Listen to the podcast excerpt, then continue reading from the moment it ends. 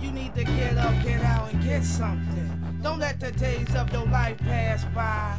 You need to get up, get out, and get something. Don't spend all your time trying to get high. You need to get up, get out, and get something. How will you make it if you never even try? You need to get up, get out, and get something. Cause you and I got to do for you and I. I don't recall ever graduating at all. Sometimes I feel I'm just a disappointment to y'all. Every day I just lay around, then I can't be found. Always ask to give me some, living life like a bum. Times is rough. My auntie got enough problems of her own. Little, you supposed to be grown. I agree. I to be the man I'm supposed to be. But negativity is all you seem to ever see. I admit I've done some dumb shh, and I'm probably gonna do some more. You shouldn't hold that against me though. Why not? Why not? My music's all that I got, but sometimes must be invested for this to be manifested. I know you know, but I'm gonna say this to you. I get high, but I don't get too high. So what's the limit supposed to be? That must be why you can't get yourself up out the bed before three. You need to get up, get Ladies and gentlemen, do not. There go. Ladies and gentlemen, do not adjust your listening devices. Um, CeeLo's so dope, isn't he? You are listening to the Three Man Weave. Um, let me. I guess get this out the way first and foremost. Three Man Weave is uh, a program that is thechairshot.com. Always use your head. as you can tell by the fact that I am royally screwing this intro up, this your boy Rance, aka Rey Cash. Um, Mr. Platt isn't here today. He's off on assignment once again. Um, he is trying to uh, figure out how to concede the election since him and Mr. Belaz lost royally badly. However, I do have Mr. Three Man Weave himself and uh, uh, the professional Mr. PC Tunney with me. How you doing, sir? I am well, Rey. It's great to be back talking a little sports. I do have the inside info on where Platt is. I know last time we let everybody know that he got the tail implant um, after watching the movie Cats, and that's true. The problem is, is he, he went he dove into it too much. He got hooked on catnip, and he is at a cat recovery um, for you know abusing catnip. That's where he's at right now. So lots of scratching posts there for him and um, you know that way he can get he can get off the catnip. They put him a strict salmon diet, no no no saucer of milk, none of that stuff. So that's that's where he's at This opioid right this now. opioid this opioid addiction is real, bro. Yeah. We need to we need to we need to fix this. Do better, America. that's where, Do better. so that's where Platt's at right now. Oh, when he gets back, he's gonna hate us so much. That's okay. Um, yes. So first and foremost, a lot has happened since we have recorded, um, and I don't just mean in sports. We have uh, apparently, if you hopefully legally elected a new president, we have lost one of the greatest legends of our generation, Mr. Alex Trebek, rest in power, King. Um, and so much, so much has happened. So much else has happened. We got a few things we want to talk about. Week nine of football. We got a, we got a November Masters, which is dope and weird at the same time.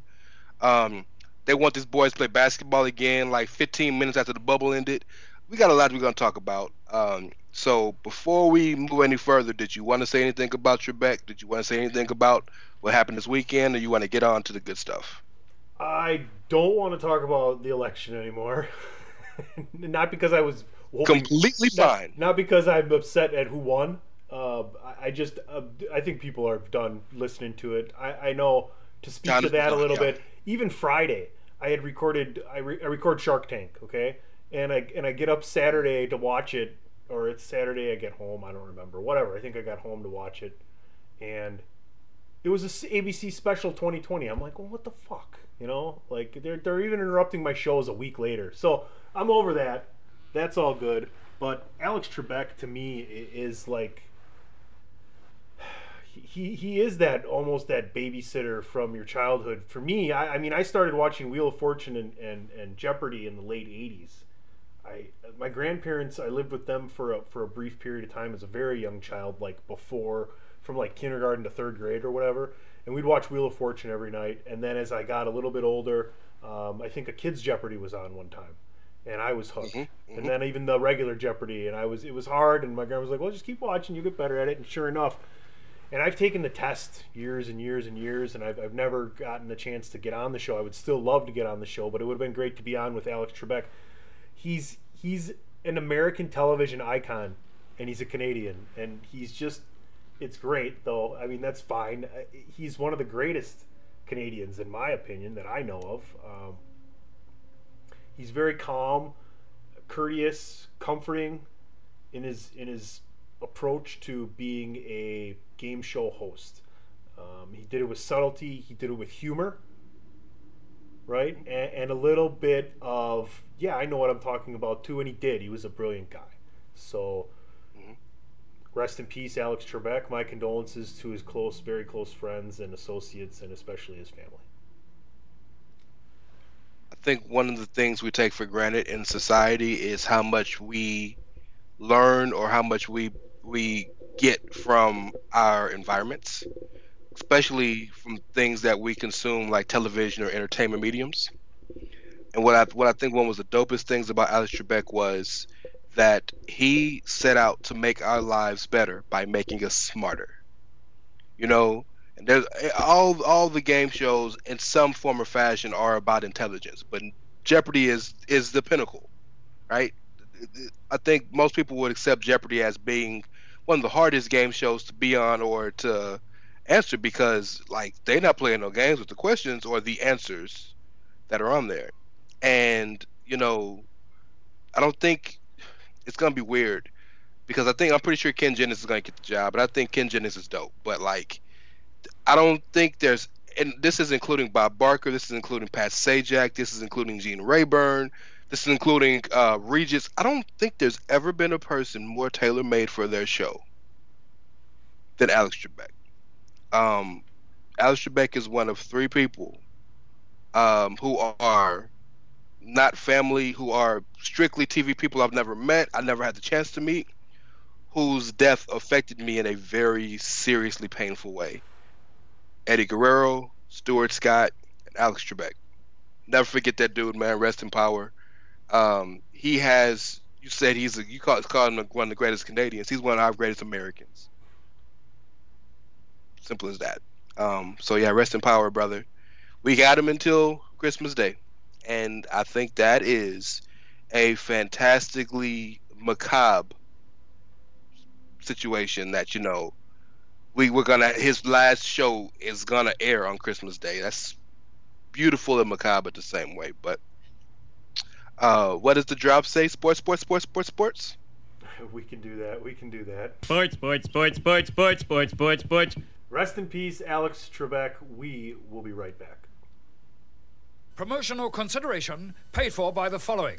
Why should you visit thechairshot.com? Thechairshot.com is your home for hard hitting reviews, news, opinion, and analysis with attitude. Why? Because you're smarter than the average fan. Thechairshot.com. Always use your head. Like you said in the open of the show, Rey, we are going to get to talking about, well, Christmas Day and the NBA. We're also going to cover a little bit of Week 9 NFL football. We got uh, a last topic in the Masters, which we're both really excited for this weekend. But I do want to touch this very interesting, uh, shortened, and, you know, not. Not necessarily full until now, but we got all the all the conferences playing at, at some point here. NCAA football, uh, but we do have schools testing positive. We do have teams missing games and canceling games all over the place. But let's talk about the positive part of it. We're having great games, and maybe one of the best games that we've had in a long time in college football just happened this weekend. A double overtime victory for Notre Dame, beating the number one ranked Clemson Tigers. Now, granted, Trevor Lawrence on the sideline, DJ Uiagalelei at quarterback, but that kid can play. Well done. Oh my God. Say it again. I come from the land of Antetokounmpo. That's. A, I'll shut up and listen. You're right. DJ Uiagalelei. You can call him DJ U if you'd like. I was gonna call him DJ last name, but DJ U is better. there's a there's an N that's in there that's not in even in his name. That's how you pronounce it, from what I've heard. Okay, I watch a lot of Sports Center. How What do I you do? How do I do say African names better than most Africans? That's that is dope. It's amazing. I don't know what to tell you. I just I I, I just repeat what I hear. So, you know, and, and Notre Dame did a great job of getting out and putting the ball in the air and moving it down the field. Now, granted, they got a great game from from Kyren Williams rushing for 140 yards, six rushing yards a carry, but Ian Book and this Notre Dame team is the real deal. Brian Kelly is a very good football coach.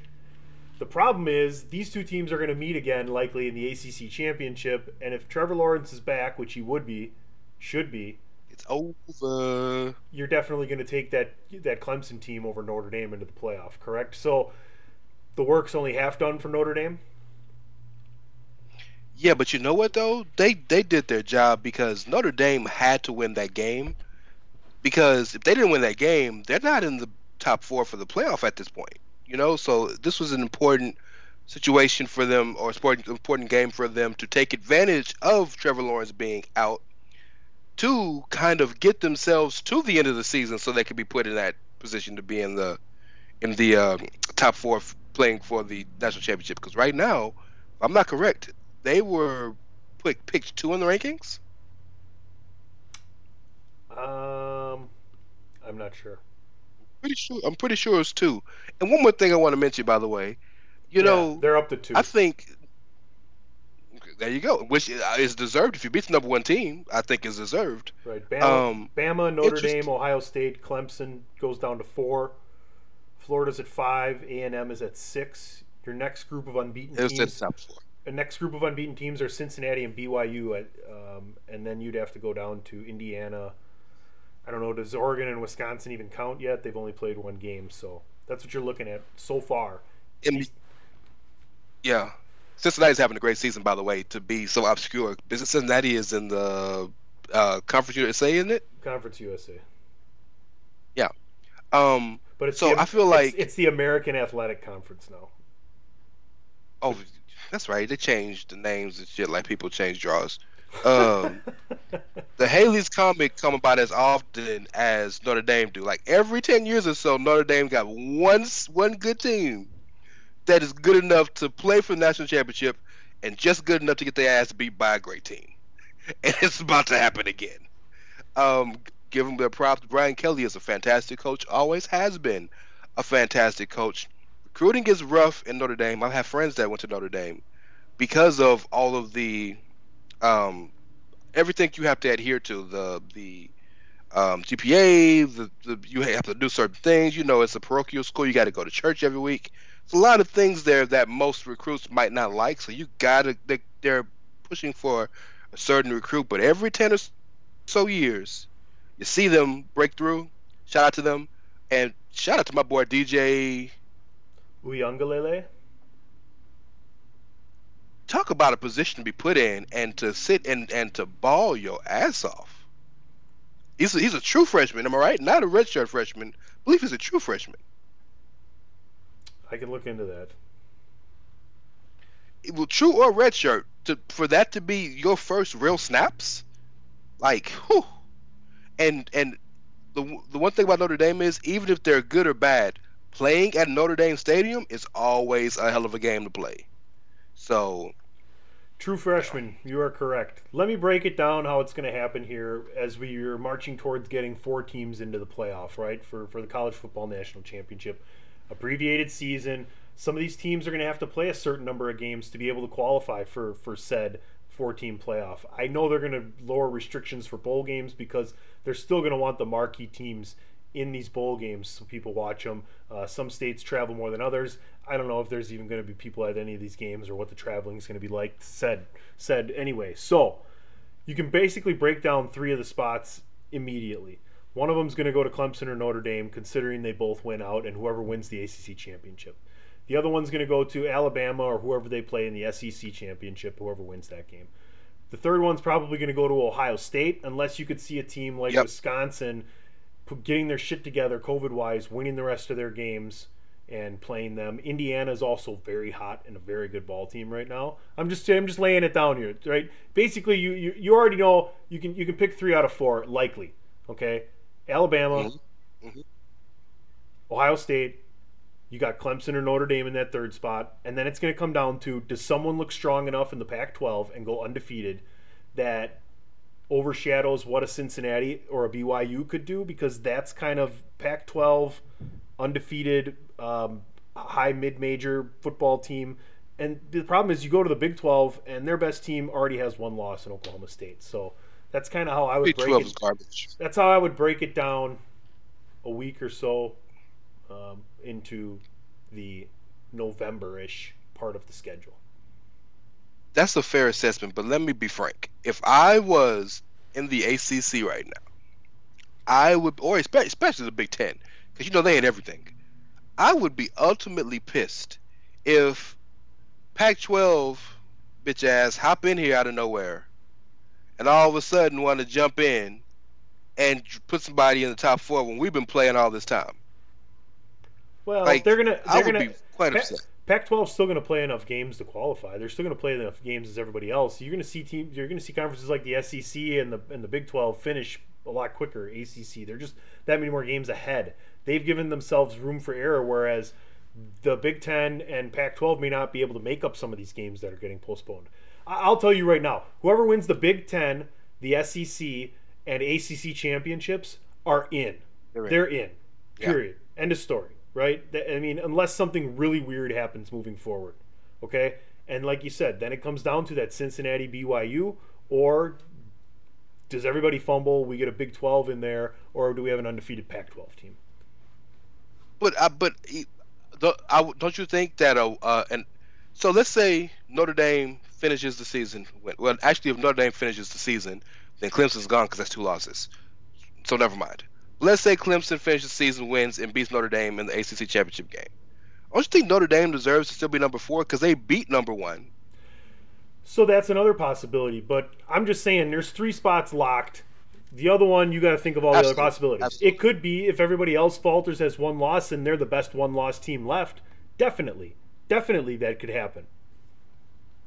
But if you have a- know, but not, if you- we're not dealing with BCS. Right, but if but if they get blown out or they lose by three touchdowns, right, and Cincinnati's and, yeah, and Cincinnati's undefeated, or there's a Pac-12 team that's undefeated, it's over. You can almost kind of put them into pecking order, right? Absolutely. Um, quick question, real quick to pivot. Who is your Heisman uh, leader so far? Because Trevor Lawrence was gonna win it, but he's can't win it now. I think it's going to be well. That's a good question. At the end of the day, I think Justin Fields is going to come away with it the way he's going to lead his team Took it out my mouth. to an undefeated Took it up. season. I mean, Yep. he's already sitting with 11 touchdown passes, 900 yards, no interceptions. So, and he's rushed for two touchdowns. All right. Trevor Lawrence would have been it, but he's out. I mean, is there anybody else just doing stupid, crazy things that I'm not aware of? Because generally, it's going to go to someone in that upper echelon of of programmings, programs that are in the top of the of the country. I don't know if anybody else is doing stupid, crazy things, but in an abbreviated season, unfortunately, it skews to the big names because those are the guys you remember. And those are the only guys that I can think off the top of my head who have been talked about enough to warrant a Heisman run. Um, and that's no disrespect to anybody from Notre Dame, no disrespect to anybody from Alabama, no disrespect from anybody, to anybody from Cincinnati or BYU. But Justin Fields been balling and Trevor Lawrence been balling, and and like those are well, Clemson now is the marquee team, but you know, whatever. But the the the quarterback for the for the Ohio State Buckeyes for the past since Craig Krenzel has been a the marquee position in college football. every year, somebody except for Krenzel, every year whoever the quarterback is ends up going to the league or being in the Heisman race or one something. So yeah, I, it's it's got to be Fields right now, in my opinion. All right, folks, let's move on. Let's talk about the next level. Let's talk some NFL. TheChairShot.com. Always use your head.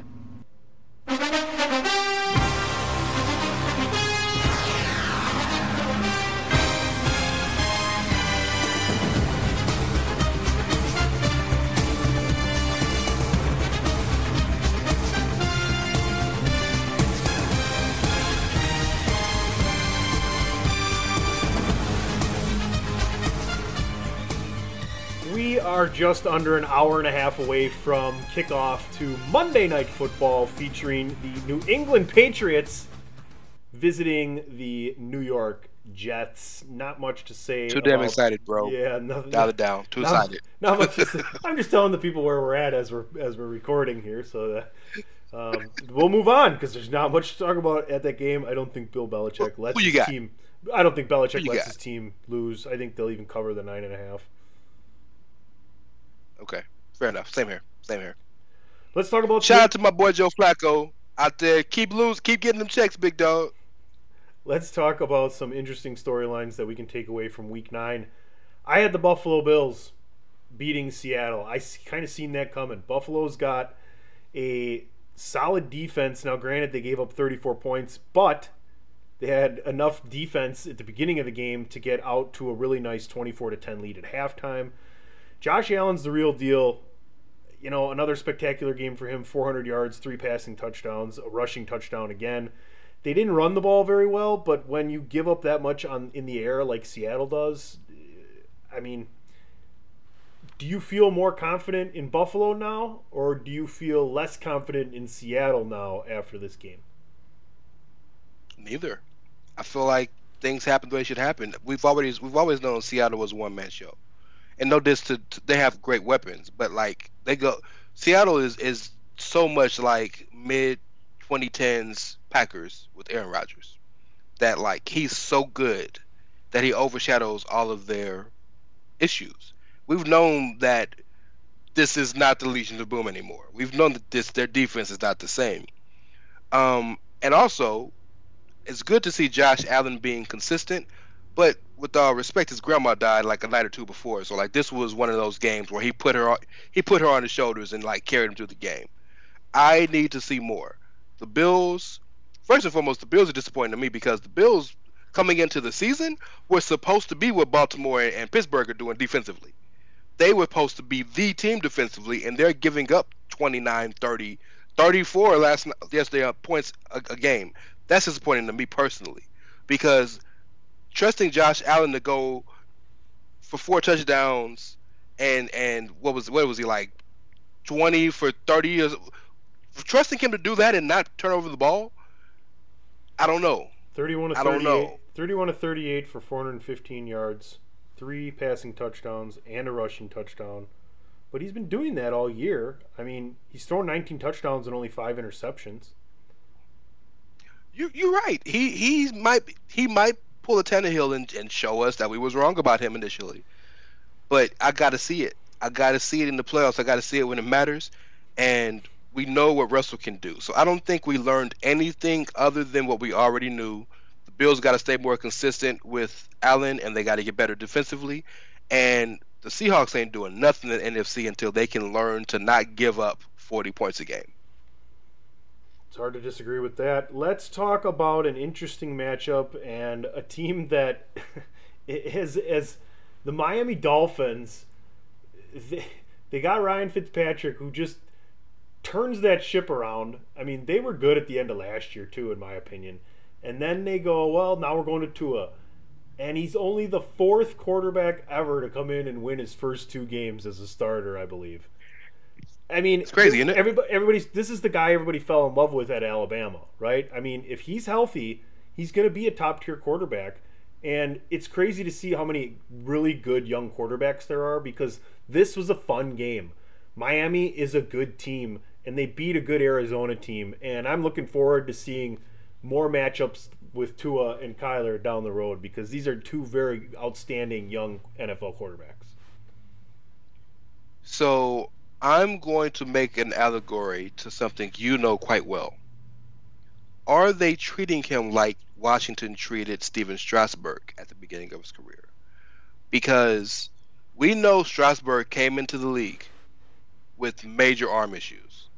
There was questions: could he last 162 games? We- We're going to put him on pitch counts. We're not going to let him play the whole season for his first few for his first few years, so he can get comfortable and adjust to the league because we need him in October. And as advertised, when he's on the when he's on the hill, there's not much better than Stephen Strasburg.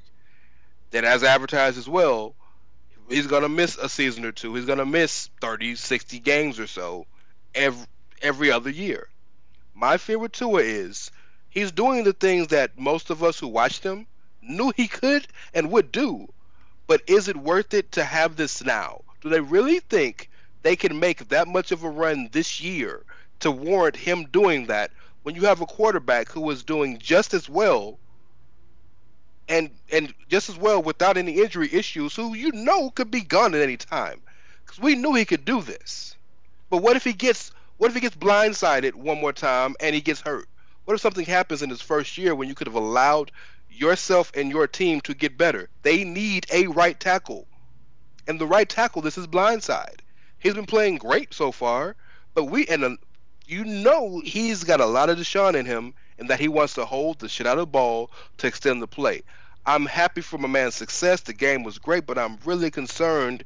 Is this like fool's gold right now? Is what I'm saying. I, I disagree with you. I think the Miami Dolphins as an organization, first thing they did is they said, okay, once we can get him into camp, we first start and go with the physical. And when he's 100%, we know he's good. I think they've known that for a long time. I think he's been 100% even when they were in training camp with him because of what Okay. this is just this is just my thought. And I think once they knew that, I think they knew well, we're not going to throw him to the wolves right away because you know you need to learn the NFL, right? And he had a really good, he's got a really good head coach, and he was playing behind a very, very smart quarterback as well, in Ryan Fitzpatrick.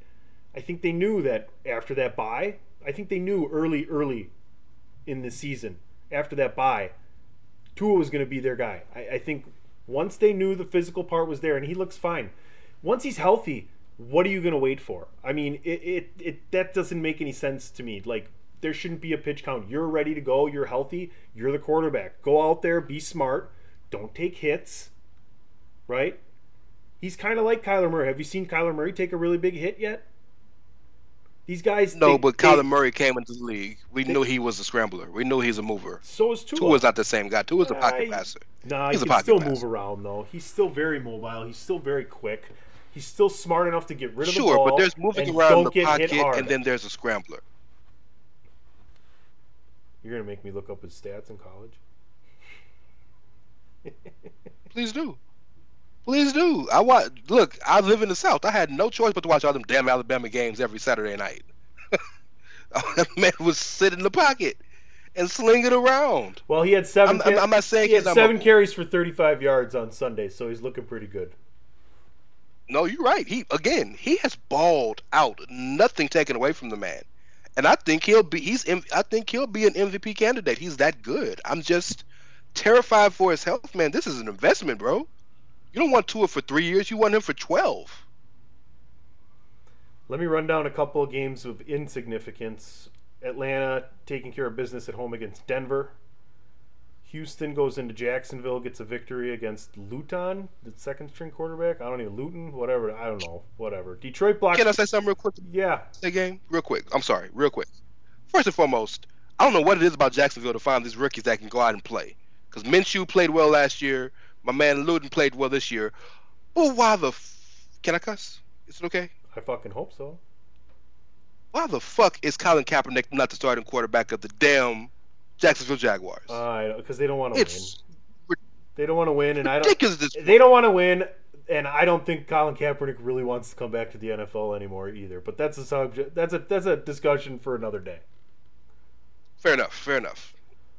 Uh, Detroit blocks two punts and still can't beat Minnesota. Dalvin Cook looks like the greatest running back in the history of the NFL for two weeks now since he's been back, and I'm glad he's on my fantasy football Yep. team. Christian McCaffrey returns. Carolina gives Case Kansas City a much better game than people thought, except for me. I had picked Carolina plus the 10, if you pay attention, at PC Tunney. But Patrick Mahomes does Shout out to shout out to Teddy. Patrick Mahomes does Patrick Mahomes things. Teddy Bridgewater had a good game. Uh, McCaffrey is questionable now with a shoulder injury. I also have him on my fantasy football team, so it's been that kind of year, folks. Uh, Tennessee hangs on and, and, and beats Chicago after being up early, 24-17. Giants take. Hi, Patrick. yeah, you loser. Uh, no, I love you, Patrick. Um, Giants with a victory at Washington. Nobody really cares. Vegas. No, no, you gotta talk about Kyle Allen, bro. That's a big that's a big situation. He's out. Yeah, I mean, Kyle Allen got Alex Smith and then replaced by Alex Smith. Yeah. Boy, I tell you, football gods hate Washington, dog. Dwayne Haskins will be back in there before you know it. Vegas improves to five and three with the victory at the Chargers. The Chargers, I feel like you feel like they're onto something, right? They're missing some key people on defense. Um, I know what their- best defensive back was out for the year. Uh, I think they're missing obviously their running back, but Justin Herbert might end up being the best quarterback in this draft. To be honest with you, I'm a Joe Burrow guy, but he's fantastic. But you know what he is? He is the heir apparent to true heir apparent to Philip Rivers, who is destined for his entire career to go seven to nine and lose nine games by by five or less points. This is the San Diego LA Chargers way. This is this in fact in fact I'm gonna go further. I have spoken. Pittsburgh almost uh, stepped on their dicks and lost to Dallas and a fifth string quarterback, but they didn't, and they're 8 0, and kudos to them. The last nine teams to go 8 0 did not win the Super Bowl. Baltimore, God. Come come through come through with that stat. Say it again. The last again from me. nine teams to start the season 8 0 did not win the Super Bowl. Give me hope, bro. Give me hope. Baltimore Ravens defense looked pretty good on the road, holding Indianapolis to 10 points. Still wondering about that passing game. Can we get Dez Bryant some uh, routes, some plays? I mean, he can't be any worse for your passing game than what the fuck you have going on now. Can he get more than one paycheck? Like, can, can he get paid a couple weeks before he gets ca- catches? Get his ass out there. I picked him up for fantasy football. I want to see what he's got. He ain't played in three years, and he he practiced for one week. Give my man some time to get in the offense. It's not like he's a fucking And- lineman or on defense. He's not like he has to worry about it's just, hey, holy shit, we're running three wide here, and the slot guy, he's just gonna run straight down the field no matter what the fucking coverage is. Let's see how many people they send with Dez Bryant when he's on the field. they're gonna send they're gonna send a linebacker with his ass because Dez Bryant big as hell now. Um, and for the record, this is coming from a Ravens fan. Hollywood Brown, shut the fuck up or perform. Simple as that. Wow. Simple as that. You want to you go. complain? You have a right to complain. Ball out when you get the ball in your hands. You didn't do that, so shut up now. Thursday night, the Packers went to San Francisco and took care of business after a poor showing against Minnesota the week before. And last but not least, another game that I picked the Saints plus four on the road. They didn't need plus four. They could have given 34 and a half and you would have been a winner. Domination. When Tampa Bay, or I should say, when Tom Brady gets pressured, he doesn't have a chance. When you run the ball five, a, uh, a league history low five times, your team doesn't have a chance. Can, can I tell you how my friends are haters? So if you if you're a listener of the show, you remember that both my compatriots, Mr. Tunney and Mr. Platt, didn't think the Bucks would have a good season, and I was the sole one who said, "No, the Bucks are gonna go 12 and four or something to the order. They might win a division, but they're gonna be a really good team." I remind my friends of this as they go six and two, but they lose this game, and all of a sudden, no, what about those Bucks, man? Okay, all right. Six and three. I don't have much to worry about. Bad games happen, bro. People get blown out every day. The only thing I can say for Tampa Bay is that the last four games of their schedule is not very daunting. But I'll tell you right now, if Christian McCaffrey, it doesn't look good. It looks like he's going to be out again. But if Christian McCaffrey is not out and he's fine and it's just a little pain and there's no nothing wrong with that shoulder, they got to go and play a very good Carolina team when they're healthy. Okay. You right about that? Then Yeah. they got the Rams. Then they got the Chiefs. So this six and three Tampa Bay team could easily be six and six. They come back after the bye week against the Vikings team, which looks a lot more like the Vikings team we thought they were going to be this year. The past couple weeks, but they do finish Falcons, Lions, Falcons. So I think it's going to be a difficult task for them not to get to at least nine and seven. I predicted them to be eight and eight. I also picked the Saints to win this division, and I'm pretty darn sure the Saints have won their last five straight games. Well, they they really wanted to, to possibly give away the season with the Michael Thomas situation. Good to see he's back, and again so asserting himself as the best receiver in the league. So, how about Taysom Hill's game? um, Look, listen to this. Listen to this stat line for Taysom Hill: two for two for 48 yards passing, one catch for 21 yards, and seven carries for 54 yards. so can I can I tell you a Taysom Hill st- stat that made me laugh? Sure. So, um, my main my main league in fantasy is ESPN. I play ESPN leagues. I have two ESPN leagues, one Yahoo league. And um, so I traded away my backup running back, Hunter Henry, and my start for me this week. I go into the tight end pool, and I I I, I signed or picked up Jared Cook. Cool. You know who's listed as a tight end Yeah, Taysom Hill. in fantasy purposes? Taysom Hill. It's crazy, isn't it? Do you want to know what I? do you want to know what I do on Madden? I go, I trade for Taysom Hill, and I turn his his um. I, I turn it from QB his position from QB to tight end, and I play him as backup tight end and fullback. That way he can run the ball, he can, and he can go out for routes. So basically, you tr- you treat him when you trade for him like the Saints actually treat him. Yeah, Well yeah, he'd be like my third string quarterback because whoever I have for in the third string there would be just minimal pay, and he'd be better than that. But And and shout out to Jameis getting some run because you know they get they were beating their ass so bad. Jameis got some run. Stop the eating the W, dog. We get it, bro. Just but stop it. It's it's like not funny at this point. It's pretty sad. all right, let's play a quick game here before we move on and talk some NBA action. Yeah, well, you know, that's just like uh, your opinion, man.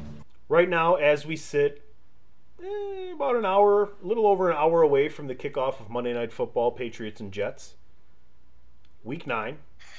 We're pretty much at the midpoint. Monday of the- Night Football, trash versus trash. Yeah, that happens. Right now, we're pretty much in the middle of the season. Who's the best team in the AFC? Who's your best team in the NFC? God, don't make me say this, bro. Don't make me say. Are you starting in the AFC? Um, I'll start in the AFC. I But- still say the Chiefs are the best team in the AFC. I think they're better than the Steelers. the Chiefs are, are better than the Steelers, but I subscribe to the Bill Parcells school of you are what your record says you are. And unfortunately, the Steelers, yeah. So uh, they're undefeated, damn it. Um, but Pat Mahomes, bro, that that that's something up with that dude, bro. That we have not seen a human being like Pat Mahomes in this league, and you and you live in the city with Aaron Rodgers. So uh, It's basically you took Yeah. the, you took the best of Brett Favre and the best of Aaron Rodgers, and you put them together, and you turned into into Patrick Mahomes. you know what I like? To, you know that's that's the perfect analogy. You know how I like to look at it as?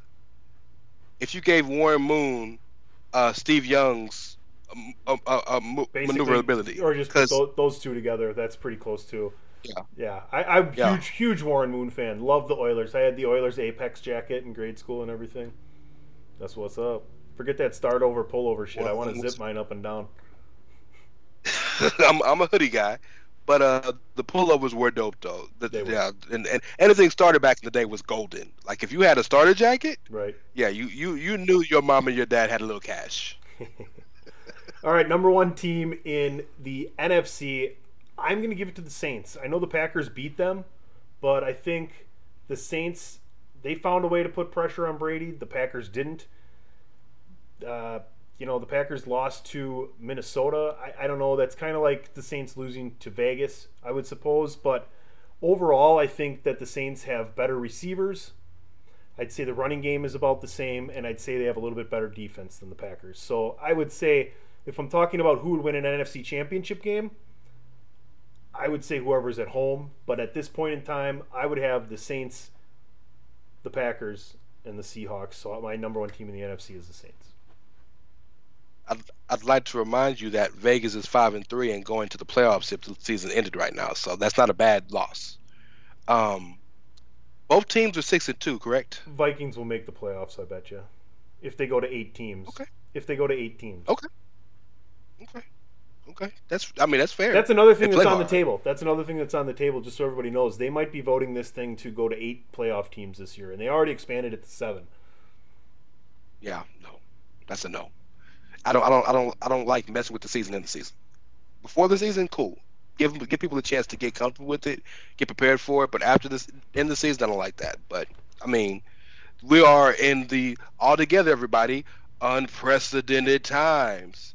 Um, to answer your question, I would go with the Saints as well because when it comes down to it, I trust the Saints organization right now a little more than the Packers. The defense is a little better in New Orleans. Davante Adams is a beast, but Davante Adams is playing out there with him and Aaron Jones and nobody else. Whereas you can name four or five deep on the Saints that can go. We just spent a whole two, three minutes talking about their third string quarterback who could be a backup tight end on any team right now. Um, the question comes down to can Drew Brees hold up for 16 games? I don't know that. So we'll talk about that later on in the season. As of eight games, I got the Saints. All right, folks, we will be right back. This is your boy Kenny Killer telling you to make sure you check out thechairshot.com, bringing you breaking news, interviews, podcasts galore, everything pro wrestling. Make sure you check it out, thechairshot.com. TheChairShot.com. Always use your head.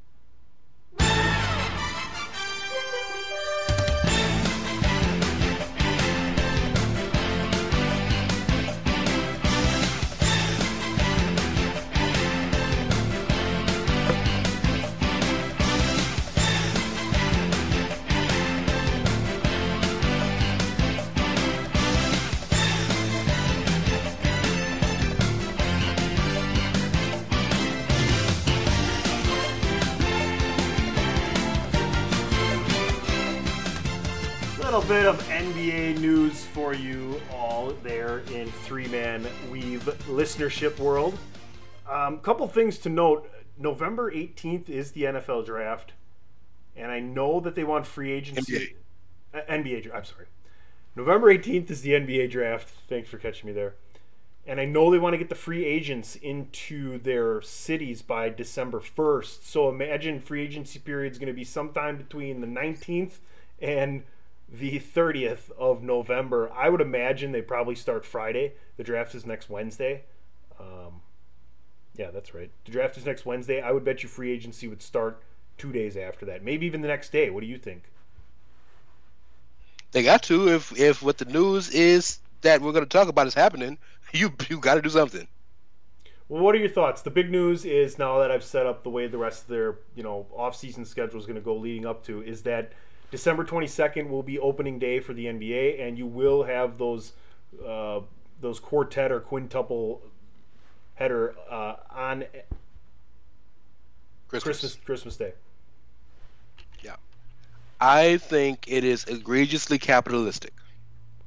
I think that everybody and their mama has gone on record speaking about how, of all of the sports leagues, the NBA did and handled the pandemic by far the best. Give them commendations, right? Even if you are of the ilk that don't like the social justice that they tried to embark in the bubble, just the fact that they were able to get that done in three months, no issues, no COVID test, no COVID positive COVID tests, great basketball every night. You have to give them all the credit in the world. So to go back literally two months later and say, "Nah, son, we're not done next season," I understand the point of wanting to get this season over with so we can get back to normal in 2021, 2022, and I get that, and I actually appreciate that because that makes it better for even for all the fans. But yo, why don't you just do an ex there's so they said they're gonna be there's gonna be no All Star weekend. Do All Star on Christmas, and then let us start in February like the like the players wanted to, so they can actually have a rest. Because right now, you are gonna cause so many of these players and teams to have a whole bunch of injuries between December and January. Because there's no real time for training camp, there's no real time for rest, there's no real time to get players acclimated to new systems. Is is just this is what happens when money rules the day. Yeah, well, it is all about the money. A, correct. B, they're losing a lot of money if they don't start on Christmas Day. Uh, lastly, the Olympics being at the end of this season is another thing that goes with it. I'm not justifying it and saying it's right or wrong. I know they're not going to play 82 games. I know that they're not going to do an All Star weekend. I heard that they're going to do some kind of they're they, they keep pushing some kind of tournament, mid-season tournament on into this league, and I don't, as a fan, really appreciate it. This to me, this isn't soccer or or any other basketball league around the world. This is the NBA. You play a regular season, teams qualify for the postseason, and you play the postseason. I don't I don't get the significance of that. It's almost like Survivor Series, Raw versus SmackDown because when we tune into Raw the Monday after Survivor Series, no one's gonna give a flying fuck who beat who from Raw or SmackDown. So I feel where you're coming from, and I am with you on this year because this year doesn't need any extra bells and whistles. But I appreciate the wanting to do the tournament for this one reason. While All Star Weekend is fun to people like you and me, I'd imagine, to a lot of people, to advertisers, to a lot of wrestling basketball purists and things like that. They hate it because it's so much. It's it's not competitive. There's no competition to it. There's they tried to make it competitive with what happened to, with the Kobe situation and how they flipped it. But so using the tournament was, uh, and this is a Bill Simmons idea for the record. Bill Simmons is the person that brought this together. It's just a way to make things kind of interesting and and competitive. So I'm saying I don't know how much I feel about it, I'm saying I'm not interested. it depends on how you. It depends on how you sell me. You know, it it really depends on how you sell me. What if so? Okay, flip it for you.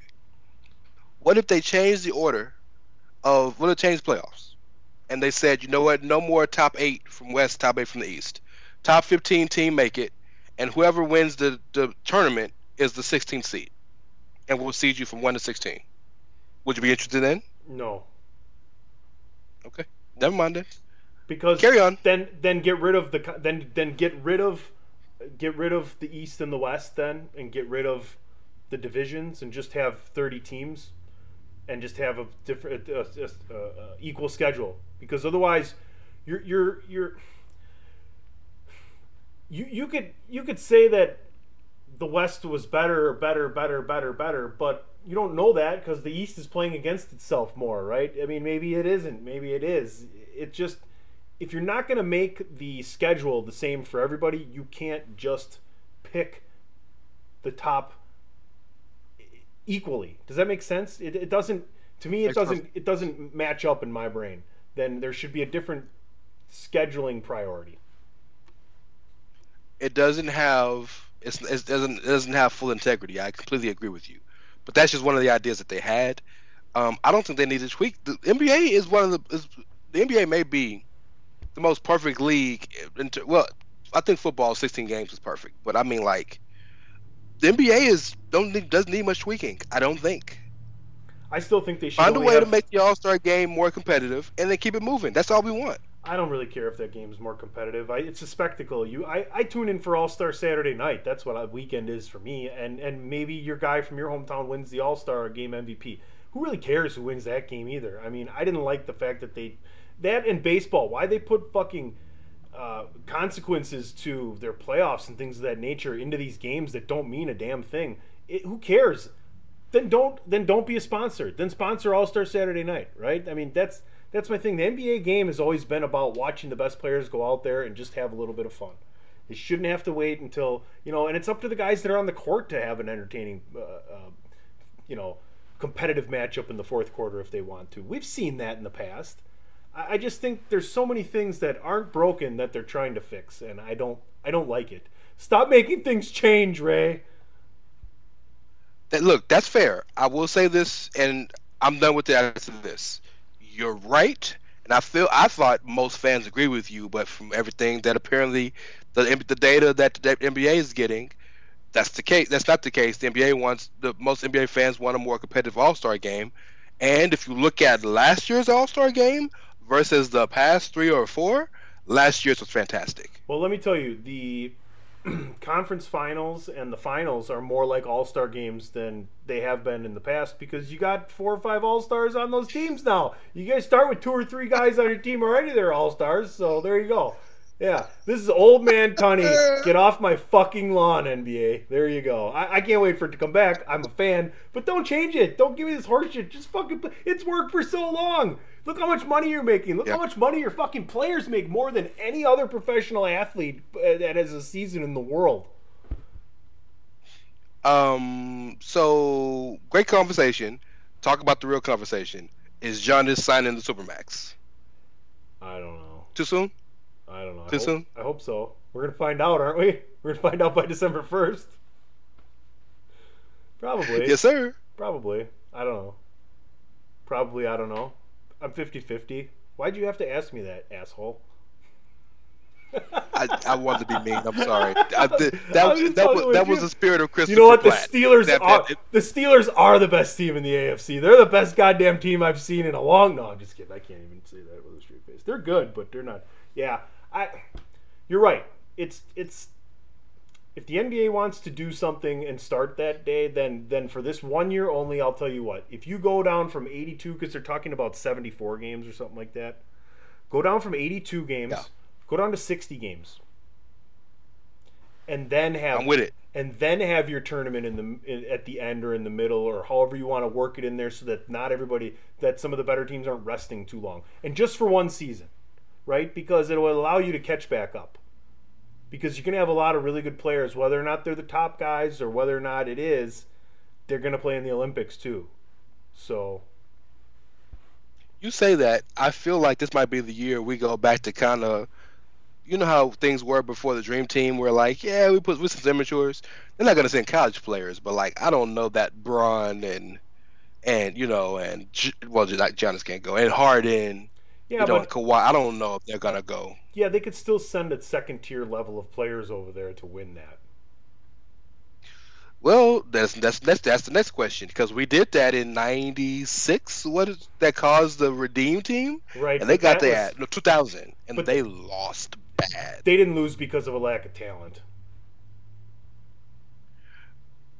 lack of talent, no, but a lack of cohesion and the fact that you can't just beat the the world because oh we better. It this you know what it is. It's going You to know be what it is? easier to be cohesive when you have the second tier of superstars on this team. They have smaller egos. We thought that in 2000 and that wasn't the case. No, I think that was You know just a it is? poorly run program that year. It was, but also again they it's a, it's a bunch of things. But I think that it used to be that you could you could go to the Y, and because you played some basketball back in the day, you could just beat up anybody that was in that was in the, in there now. But now these kids in the Y play Y basketball for real, and they're competitive, and you can't just go beat them anymore, just because you're better. And that's what the, that's what the rest of the world is right now. So I don't know, bro. It's a good it's a, it's an interesting conversation. But I know there ain't no way in hell 37 year old LeBron coming off a championship in the bubble, coming back to play within two months, probably going to another championship, at least in the finals, gonna go and say, nah, son, I'm gonna go ahead and go play in the Olympics too in Tokyo. Like, no, dog, I don't see it I'm not. happening. No, but they don't need LeBron. They don't need him, no, but you know, I, okay, so then Here, I'll so make. then we're I'll- talking. here, I'll tell you why. I'll tell you why. It, why it, it, it why it doesn't matter anymore is because that already happened. They already went and embarrassed themselves. They already know, right? So they're plenty talented to have the instead of having one through fifteen there, they're plenty talented of having any of the NBA guys that make up a really good basketball team that are in the 25 to 50 range on the 50 most talented NBA players. And you can easily get a very good 12 man squad to go over to the Olympics, be motivated, play well, and win easy out of the 25th to 50th best players in the NBA that are American.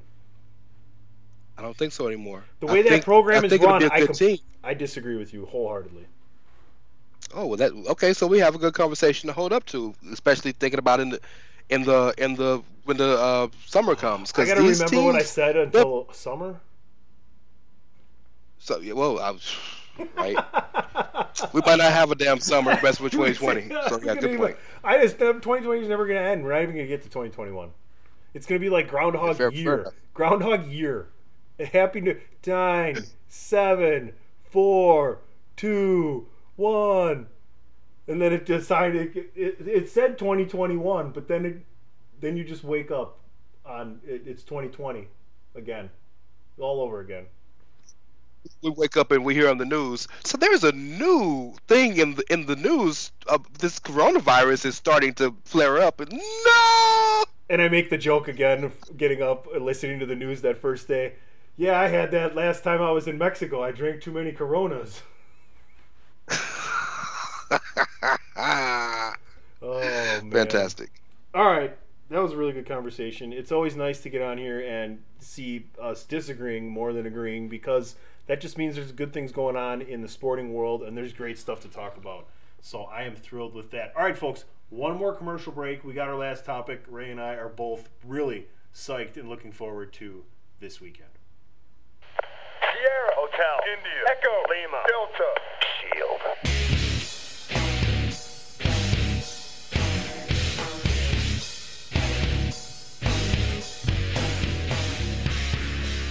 Hey folks, listen up. PC Tunney here. Thanks to our new partnership with Angry Lemonade, you can save 10% on physical products and digital commissions using the promo code CHAIRSHOT. Head to angrylemonade.net to check out their amazing catalog of products and services. Use the promo code CHAIRSHOT to save 10%. That's angrylemonade.net. Pins, stickers, illustrations. angrylemonade.net. This is my yard now. TheChairShot.com. Always use your head. All right, folks, while you're listening to this podcast, as we're getting into the final topic of this evening, click on that internet browser, head on over to prowrestlingtees.com forward slash the chair shot, make yourself look more aesthetically pleasing.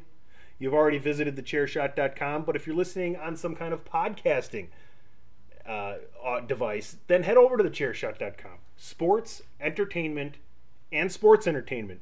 There's something for everybody. Thechairshot.com. Always use your head.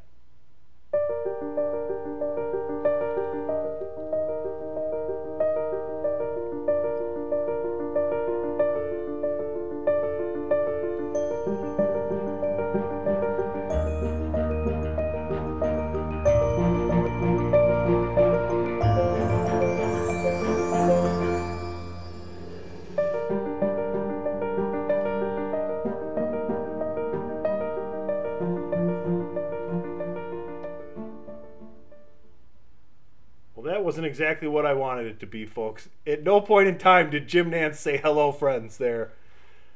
Hello, friends. We're talking about the Masters. They're just I'm just gonna leave that in there. I don't even care. It was just some weird music that had nothing to do with the Masters and it and it just showed them opening the gates to Augusta. I apologize, folks. I was really hoping it, it was it was it was it was labeled Jim Nantz Hello Friends. I don't know what the fuck happened there. It is that's that's quite three man weave esque for that shit not to work like it should have worked. Nonetheless, we will be hearing the sultry tones of Jim Nantz. In addition, we're going to get coverage on ESPN. It, it's going to be great. If you have ESPN Plus, you're going to be able to watch more coverage before their, I think it's 1 Eastern start. Um, it's going to be dark earlier, so it's not April, it's November. The clocks have changed. Let's talk about the golf, though. I, I, I don't know how this course could play differently due to the time of year. I've seen that it was 80 degrees yesterday in Augusta. I mean, granted, it does get pretty warm sometimes there when they play in April, so it might be a little bit more temperate. But I don't know. I, I've always said this, and obviously, the one thing you talk about whenever you talk about golf, and even the Masters, Tiger Woods, he can actually tie Jack, Jack Nicklaus for six green jackets this year. And even before he won last year, I've always said if there's any one major he's going to win, it's going to be the Masters at Augusta. He knows the course so well, and that has more to do with any other event and course here. hmm Agreed. Um, the Masters kind of was is the major he, he made a stamp on. Um, but so I just looked up the Masters odds. Oh, did you go to Um, C- on CBS? and- Did I do what? What are you on CBS? CBS, yes, sir. Go ahead, I got him so right, look, right, right in front of me, right in front of me. Uh, if you if you if you want to speak on some of this, that's fine. But you know the thing I find interesting is the world's number one is not the number one best odds. Dustin Johnson is the world's number one right now, and he has the second best odds going into this. Bryson DeChambeau, the U.S. Open winner, has the best odds going into this. I find that interesting. Yeah, but DJ's coming off of, I believe he was on uh, break from COVID. I think he had COVID. I, I would say Jon Rahm is the favorite in my opinion. That would be my pick to win this tournament. Him and Justin Thomas are right in their wheelhouse here. I would make those two my betting favorites. I see DeChambeau and DJ up there, all both very good. Sometimes the Bombers don't play especially great at Augusta, but you never know. Those two guys No. are very talented. To me, it's that next three guys: Rahm, Thomas, and McIlroy. Right? I feel like Rory, Rory is due. It's been a while since Rory won a since Rory won a major, so I feel like he's due. and he's never won at Augusta. Uh, as you move down that list I, and get past like Xander Schauffele is a guy, Brooks Koepka, you never can count him out. Matsuyama, Right. Finau, Bubba Watson, two-time uh, champion at Augusta. Morikawa won the PGA this year. Jason Day is a player that has a game that goes to any course. And then you're getting down to Yep. Webb Simpson, Matt Wolff. There's Tiger Woods at 35 to one, and right behind him Jordan Spieth, who hasn't been playing well uh, the last year and a half or so, uh, in, in accordance with how he started his career at 40 to one. What do you see that second Sure. set of guys? I mean, and how do you feel Tiger being 35 to one? Do you think that's appropriate? I don't think it's appropriate because Tiger hasn't proved anything on the court so you to think be it that should be well. longer but shot? I think it should be a longer shot because if we're keeping it a buck, go further down. Uh, where is my guy? Um, I feel is like at 80 to one.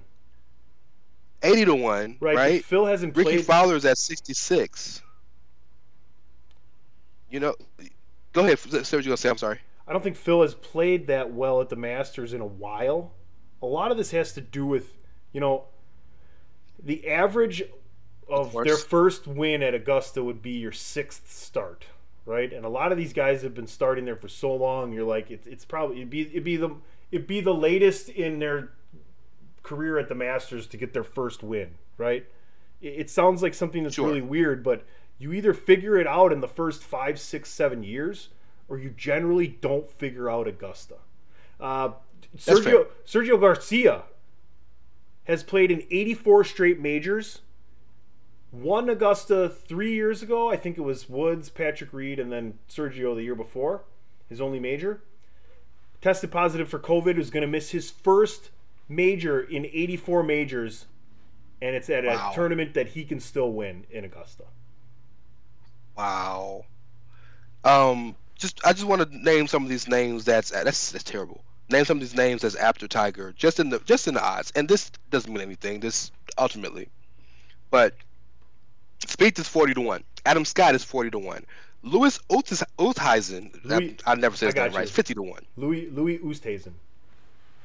Oosthuizen. Thank you, thank you. Because he's South African, right? Yep. Yeah. Justin Rose is at 50 to 1. Justin Rose. Rickie Fowler 66, 66 to 1. Like, these are people who are mo- more often in tournaments, especially majors, than Tiger has recently. Now, Tiger has the game that is custom made for Augusta. You have pointed out and mentioned that. The question is, and again, I I'm I am always going to have a rooting interest and a soft spot in my heart for Tiger. I want to see him win another green jacket. I want to see him catch and pass Jack Nicklaus. But I just don't know that we should build ourselves up to have any expectations for him at this point. Just, I just don't think so. I do. I do at Augusta. I mean, I don't. I'd be shocked if Tiger ever won a U.S. Open or a PGA Championship again because to me, Too big. what- to me, That- well, too long. they set those both those events up the same way now. They never used to do that. Like PGA Championship to me is just another U.S. Open. You know, they, they almost run their. It used to be different. It used to be a little more shot making, and you'd see a little more scoring at the PGA. That's a topic for another time.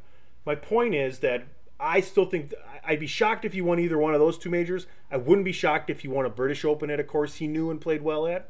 Like Tiger's, if you look at Tiger's British wins, he's like never in the bunkers. It's it, it's not necessarily his game; it's his mental game where he knows Augusta. He knows some of those some of those like St Andrews and and and, and things of that nature uh, in Great Britain. He knows those courses better, and he's smarter at using what he has to win those tournaments. And plus, there's the Tiger effect. If it's Sunday and he's close to the top of the leaderboard, you've seen what happened last year at Augusta.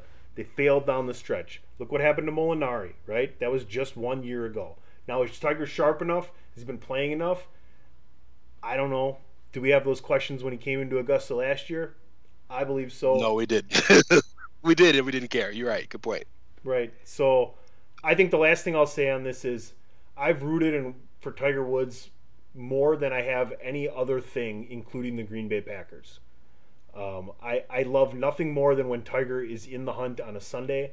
I love no, I, I, I live tweeted his entire final round last year. If you want to go back at PC Tunney, um, I, I just love the guy as a competitor, and I love watching him on the golf course. And I can't wait. I can't wait. Absolutely can't wait. Same here. I just hope we're not disappointed Friday night when he doesn't make the cut. All right, that's enough for you. I'm just saying. Let's- oh, so ahead. who you? No, no, go your ahead. pick? All right. Well, I was gonna say, why don't we do why don't we do two things? Let's uh, let's let's pick a guy uh, that's. Uh, well, let's break it down like this. You still got the odds up? Yes, I do. All right. The first page of odds will go Patrick Reed and up. So if twenty-eight to one or better, who do you think has the best finish out of all of those guys? I like your pick of Jon Rahm, but I I feel like even though Augusta isn't a Rory is a boomer. Rory is a guy that's gonna blast it 350 yards off the tee. This isn't the type of, of of of course that breeds to that. This is more like you said, more of a shot making course. But I feel like he's overdue. And a lot of the times, these masters, you'll see someone who's overdue pop up out of nowhere and end up winning it. So I'm I'm gonna say Rory. I'm to stick with that Jon Rahm pick. I if I had to actually not just going by what we're doing here and kind of picking three different spots of where guys are in the field here, I would take Jon Rahm to win this tournament. He is he is currently the best player to not yet have won a major. Uh, Justin Thomas would be close second for me picking there. All right, between Collin Morikawa at 30 to 1 and then down to Sungjae Im at 66 to 1. Who do you see having the best finish out of those gentlemen? Ooh. That's a little bit bigger group. Morikawa, Day, Simpson, Wolff, Wood, Spieth, Scott, Fleetwood, Scheffler, Oosthuizen, Rose, Paul Casey, Matthew Fitzpatrick, Shane Lowry, Rickie Fowler, Sungjae Im. I like Spieth. I mean, if he can Spieth get to Rose Yeah. the, the two guys I think that I'm looking for, looking at. if he can get his putting together, definitely. Oosthuizen's a guy to watch out for. He's another one of these guys that just play Augusta really well. But Fantastic putter. I'm gonna say I'm gonna say Collin Morikawa. He won the PGA Championship. He played great there. It seemed like he was a little burnt out after. It. Didn't necessarily play well at the Open. I think he gets his form back. I can see easily a top ten for Morikawa this weekend. Now we got a little bit of longer odds. Some two really good young players in Cameron Champ and Cameron Smith. You got Jason Kokrak. You got Mickelson there. Abraham Ancer's been uh, playing very well the last year and a half. Lee Westwood is always a guy who can turn it on. He has the skills, although he is in his 40s. Molinari, obviously, he might have had should have won the tournament last year. Uh, Gary Woodland is a guy Mhm. who hits the ball long and straight, and Ian Poulter always seems to be in the mix at least for the first couple days at Augusta. I, I mean, I'll give you a pick here. First, I like Abraham Ancer the way he's been playing. I would say easily top 20 for him this weekend. You're going with Phil, aren't you? You. I can see it. This is where I say to your. I'm not. I'm not because I don't think Phil makes the cut. Okay. Um, be honest with you, I don't think he makes the cut. He's Right. been more recently. He hasn't been playing competitive golf. It's, it's been more skins games and stuff like that. From everything I've seen, again, I see to you. This is more your expertise than mine. Um, uh, so the Ancer pick that's cool. I'm gonna pick two guys, the two guys you mentioned, because nobody's gonna win from this. From I don't think from that group, but um, Molinari and Poulter, I think, have the best chance to make it on Sunday and be relevant. There you have it. Well, we'll be watching. That's for sure. Um, and hopefully Tiger Woods is in the hunt on Sunday. So, any other? Just at least he's in the hunt. right, right. That's all I ask. Well, then, if that's the case, then I will ask him for him to win. But that that'll be Sunday. any other sporting thoughts before we get the hell out of here, Rey? Two interesting things of note, um, news-wise. I feel like I'm Stat Boy from PTI. Um, Jimmie Johnson has come out of retirement and he's going to start running IndyCar. That's interesting. Um, and the Amanda Nunes fight is off Really? in Speaking, next month or at the end of this month, whichever, whenever it is. and speaking of racing, uh, Chase Elliott won NASCAR's uh, championship this year. Son of former champion. Youngest ever. From from yeah, former champion Bill Elliott. So third youngest ever. Is he 24? That's Third. they've been younger. When is it? Jeff Gordon was younger than him, and I forget, and someone else was younger than Jeff Gordon. Okay. But I'm proud that I, I knew all that because I'm not much of a racing fan as I used to be in the early 2000s. So Fair, fair enough. I am interested to see what the year in 2021 has for NASCAR with all of the changes that they've had to embark upon this year. It's going to be interesting to see. They have my eye and more, my interest more than any time in history going into 2021. So what they do with it is what they want to do with it. The way that they come off as an organization and how they are portrayed or how they portray themselves according to how people should act towards one another that is first and foremost priority on their list.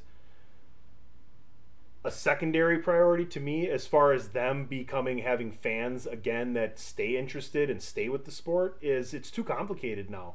Uh, there's three parts to a race who wins the race how many people make this make that uh, somebody Harvick won nine races and he didn't even make it to the final four this year. That doesn't make any sense to me. It's it's another one of those things Yeah. where they started losing fans and it had nothing to do with their format, so they changed the form. They like it's like, well, my toaster doesn't work. Okay, well maybe I need a new bathtub. That's not that's not how that works, right? Okay, so that's that's my that's my rant for the day. Old man Tunney hating on analytics again. Oh man, three man weave. We got to put old man Tony. Is that gonna be the? That's gonna be. Get off my lawn, three man weave. Get off my lawn. Get off my lawn. Let's do it. All right, folks. My name is PC Tunney. You can follow me at PC Tunney. You can check this show out at three underscore man weave. Listen to Pot is War. Listen to DWI podcast. Listen to Outsiders Edge, Bandwagon Nerds, A Winner Is You, Greg DeMarco Show, the hashtag Miranda Show, Stephen Mitchell, Steve Cook, great writers, among others, thechairshot.com, prowrestlingtees.com forward slash thechairshot. Rey? And it's Rey Cash, R A Y as in Mysterio, C A S H as in dollars. Badlands, another one you forgot to mention. Uh, yeah, My we bad. got everything, Yeah, bro. And the five rounds. we we we deep. Five rounds. We deep in this the, thing, women, bro. the women's wrestling podcast. Yes, I'm throwing up them signs right now because we deep in it. Chair shot gang, baby, gang gang. oh man. Oh, shout out to Chris Platt at the real C Platt. He'll be back, hopefully next week. yeah. We'll see. Got to kick that Uh, cat. but yeah. catnip, kick that catnip addiction. All right, folks. Hey, addiction is real, people. Yeah, we hope you're we hope you're addicted to this show because I got game and Rey got game. We got game. He got game.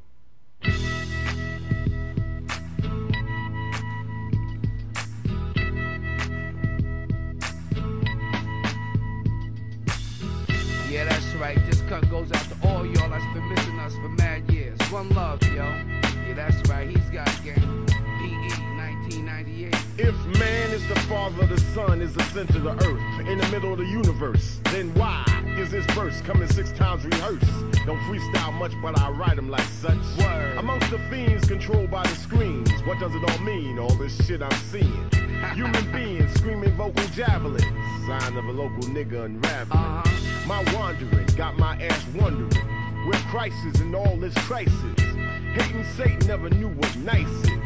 Check the papers, well, I bet on ISIS. More than your eye can see and ears can hear. Year by year, all the sense disappears. Nonsense perseveres, prayers laced with fear. Beware, two triple O. It might feel good, it might sound a little something, but damn the game if it don't mean nothing.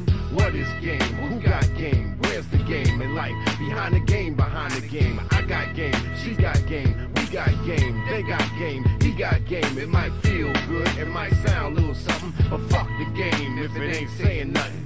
Damn, was it something I said? Pretend you don't see, so you turn your head.